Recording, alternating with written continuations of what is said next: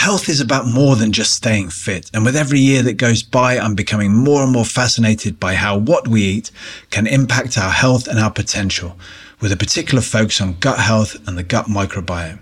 It's not just what I eat either, it's how I eat too. It's all connected. That's why I've developed my own number one living drinks brand. Number one living is based on this idea, the simple notion that by putting our well-being first and improving the quality of what we put into our bodies, we get more out of life. My range of kombucha drinks are full of bacterial life cultures, designed for a happy and healthy gut.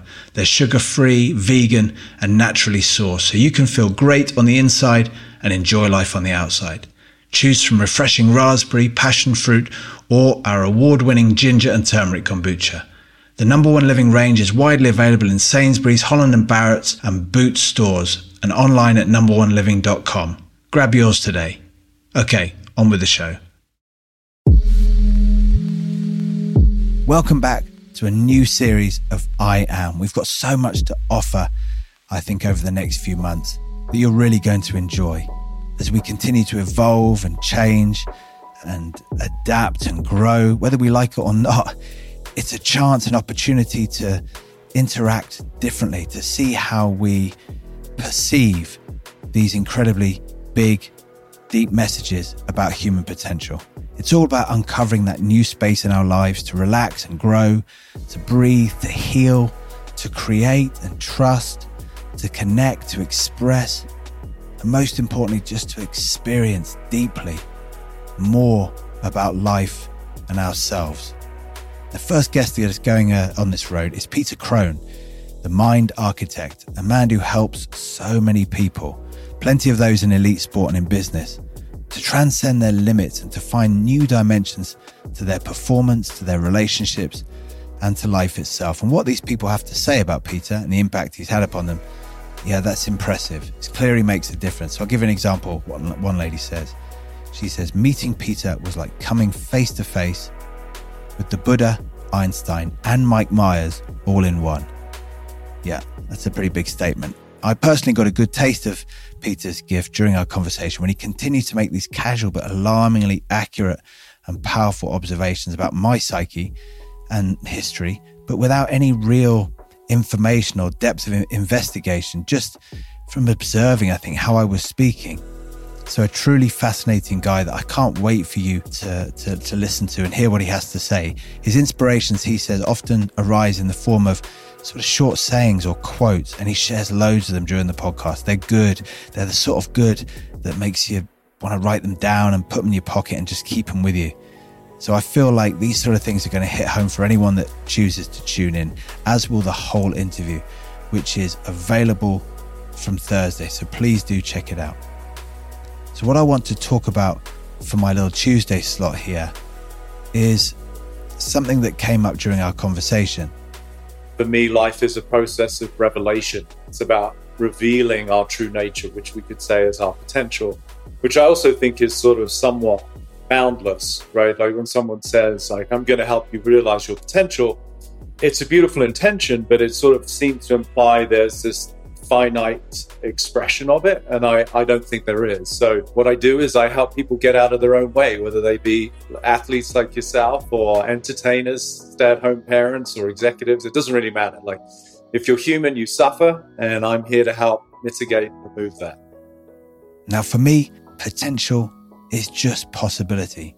It's not about what's been, it's not about what is, it's just about pure possibility. What that spacious, amazingness and realizing potential seems to be this idea of bringing that vision or that desire into the physical world so it can become something we can touch, tangibly feel, and interact with. When we're children, I think young children, the way that I certainly experienced life, we're so adept at connecting to that amazing imagination world we live in pure possibility. We see possibility everywhere. We're so creative. We're so able to play and to inspire. We're so energized and vibrant. But somehow we become more and more physically oriented to this apparent real world. And by becoming more physically oriented in that way, it starts becoming about adding more to yourself, finding out an idea that you can live as in this world, finding out who you are, adding more to it, comparing it, competing with others, and all these lessons that we pick up from these endeavors, they seem to be based on that really strong cultural idea that our success and worth is in what we achieve, what we earn, what we own, our power, and our status. And because everyone's doing it, and because it's all we see, everything seems to be obeying it, these apparent laws of life that belong to the physical world, the laws that I guess also begin with time and space that makes us feel separate from each other and makes us feel finite in our time here. They create this very solid understanding of life, which is hugely corroborated by what our five physical senses tell us constantly. But our physical senses can only tell us physical things. So we reinforce this idea with what we see, touch, feel, taste, and smell that we are very, very separate and still also very, very finite. And because we therefore are so drawn into that world, we disbelieve so easily the possibility of anything else. This physical existence becomes our total reality, and that imagination world, which is so much more free, so much more subtle, so much more spacious, so much more energized, it becomes infected, I think, and hugely limited by these quote unquote real world understandings. You only have to see the result of this in the way that we speak, how our language changes. There's so many absolutes. We talk so strongly about what can and can't happen, what will never happen. And another one being what will always happen. Good and bad takes form very quickly as does right and wrong. And in the same way, we seem to box up other people so easily with generalizations and strong judgments. And we absorb and assume so easily the narrative that fits our beliefs that comes from outside of us, whether it be from people in our social circles or wider apart in the media that we pick up different forms in daily life. Big questions that for me in this case would be before we make these big statements, and they are huge statements. To speak of what can and can't be done, to tell yourself, convince yourself what can never be done and what will always happen, is a huge limitation to put upon yourself. It's a huge step away from the beauty and the freedom of that dream world. So I guess the question would be before we make such a step, have we explored every single atom or subatom, or even the, the field of possibility underneath them before we draw these thick black lines in the sand? Have we explored every single possibility of our own being? Or have we taken time to step into another's shoes, not just for a minute, not just in a kind of brief moment, but to really step into their shoes, not just as they are now, but into every possibility of what they may have been through, every single infinite possibility of what someone else's life might be like before we cast such solid definitions over them? Have we explored every single possibility before we make these claims that I guess essentially lock us up in our own cages? For me, the answer is no, I haven't. I haven't even come close. I made huge judgments about people and about how life could and couldn't be, how it should and shouldn't be without even going near any of these. It just wasn't of any interest to me in the journey of becoming someone special, standing out, power, and success. It was all about how strongly you could define others and by judgment compare and refer to yourself. But what do we really know then? Those physical and really convincing laws are interesting but simply by shutting our eyes and tuning into our sensations with a, a little bit of silence and peace, we start to realize, I think, and this blew me the way away the first time, certainly, I came into contact with the idea. In this eyes closed state, we realize that there is no outside of our body that is sensing, but the outside of our body itself is just a sensation. We don't know anything of a body that is experiencing. We know only of the experience itself. So, what is experiencing? And also, what is this experience taking place within? For me, this spaciousness, the lack of boundaries, was an immediate challenge to everything my five senses were trying to tell me. Science itself has been looking for that independently standing material world, but it can't find any solid boundaries or any solid building blocks that would, I guess, give evidence of true separation or our finite nature. It can't find an end to the universe.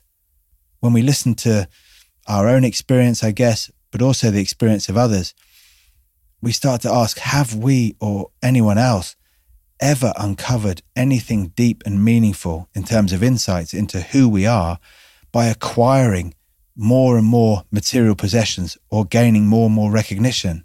Certainly, the deathbed messages that I've been in contact with and listened to have always stated the opposite that the inner world is where it all exists. But going from the known, the realized, back to the unknown and the unrealized, for me, it involves a journey of awareness. We find that awareness comes first.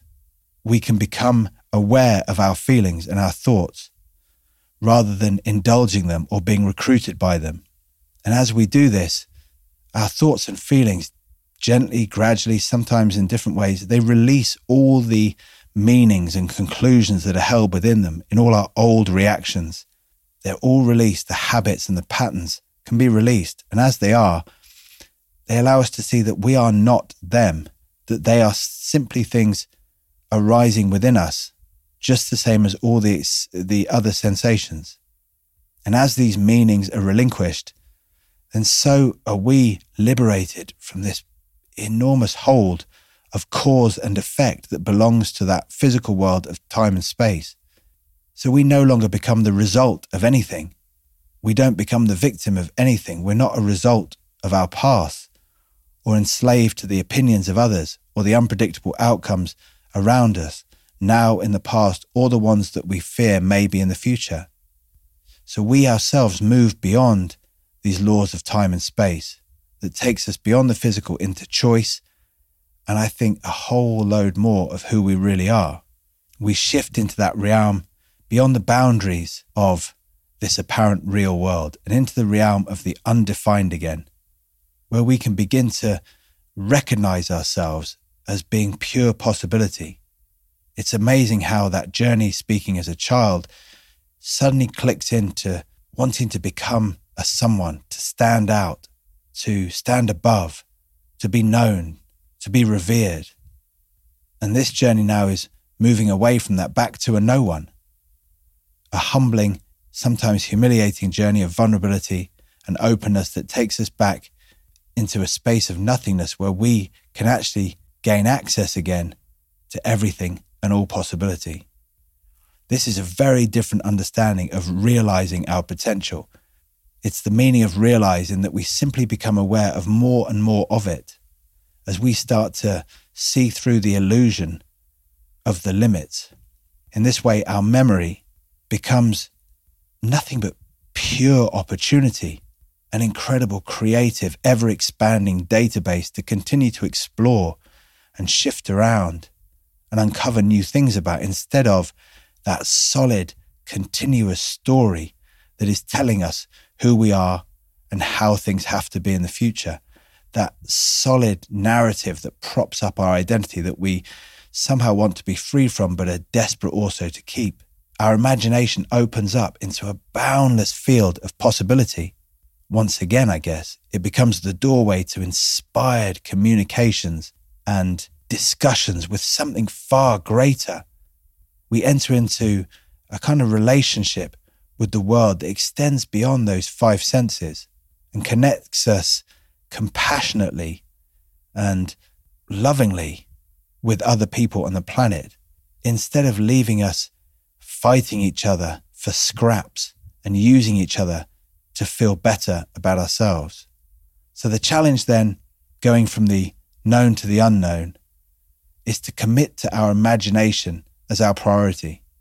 And as we do, we can then begin to play more, become more playful with this apparent real world. I think we have it the other way round. We are so committed to the world that we see and interact with that our imagination becomes nothing but a brief escape, one that we pay so little attention to because it seems almost irrelevant. But it's definitely not the case.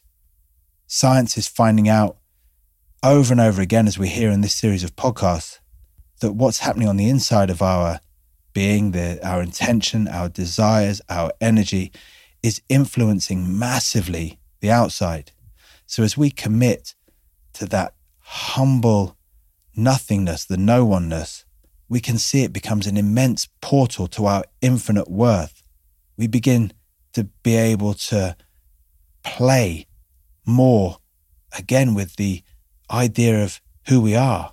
We can start to enjoy playing roles in this world rather than feeling fixed and shackled by some kind of true identity. As we begin to inhabit this amazing energy of our imagination world, a world of no laws, a world of no regulations, no limits, where we can be as we want to be, where we can explore freely, where we can uncover and piece together creatively. As we inhabit that energy and choose to take it with us into this physical world and remain loyal to it and accountable to it, we start to see that these are not two separate entities at all. A beautiful example, I think, that works really well here is looking at children and the way that they learn languages. I played rugby abroad in France. We saw many people, myself not being one of them, but many people, young parents with young children in a new country. Within six months, the children were speaking fluent French. Within years, parents were still struggling to get past the basics. Children learn without allowing their self worth to be impacted, without obeying the real world laws of it's going to be difficult and this is how it must be. Getting things wrong doesn't harm their imagination. They're still able to have that trust, that faith, because in the lawless world of their own imagination, why wouldn't they? And using that and being able to resiliently bounce back every time with something more it just unfolds, unfolds in the most effortless, beautiful way. These two worlds, therefore, the imagination and the apparent real world, they overlap hugely. We discover that our open, receptive, and joyful, curious nature can immensely influence this apparently solid and difficult to, to shift and sometimes world of survival in ways that we just cannot even begin to imagine. Or maybe we can. I mean, who knows? So, that I hope was the first of the Tuesday episodes that you might get something from, that you might trigger something. I'd love to hear your thoughts on what's coming up in, in me and what's being explored by the guests as we go through this series. It's so interesting to hear about your own journeys to hear what's shifting and how things are, are falling into place or what's arising that you find difficult, what's creating resistance, whatever it is, do feel free to share it with us. We have an email address that is hello at iampodcast.co.uk, which is where you can get in contact with us, leave your thoughts, your contributions, and anything else that you want to share.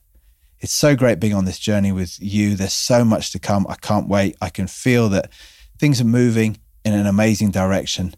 And being on that journey together just makes it even more awesome. So I can't wait to uh, see you for the next one. Keep in touch, take care, and we'll catch up soon. My name's Jonny Wilkinson. This is the I Am podcast with Peter Crone. So that's it for another episode of I Am. It's brilliant to be sharing this unfolding experience with you all. If you'd like to get in touch with either me or the guest, then all the information you need is in the show notes. I welcome all and any feedback. I really want all of you to have a hand in guiding the feel of this show and the path of the conversation as well. So just keep them coming in. And until next time, I'm Jonny Wilkinson, and this has been I Am. This show is brought to you by Mags Creative the executive producer is Megan Hill Smith. Assistant producer is Alex Macy.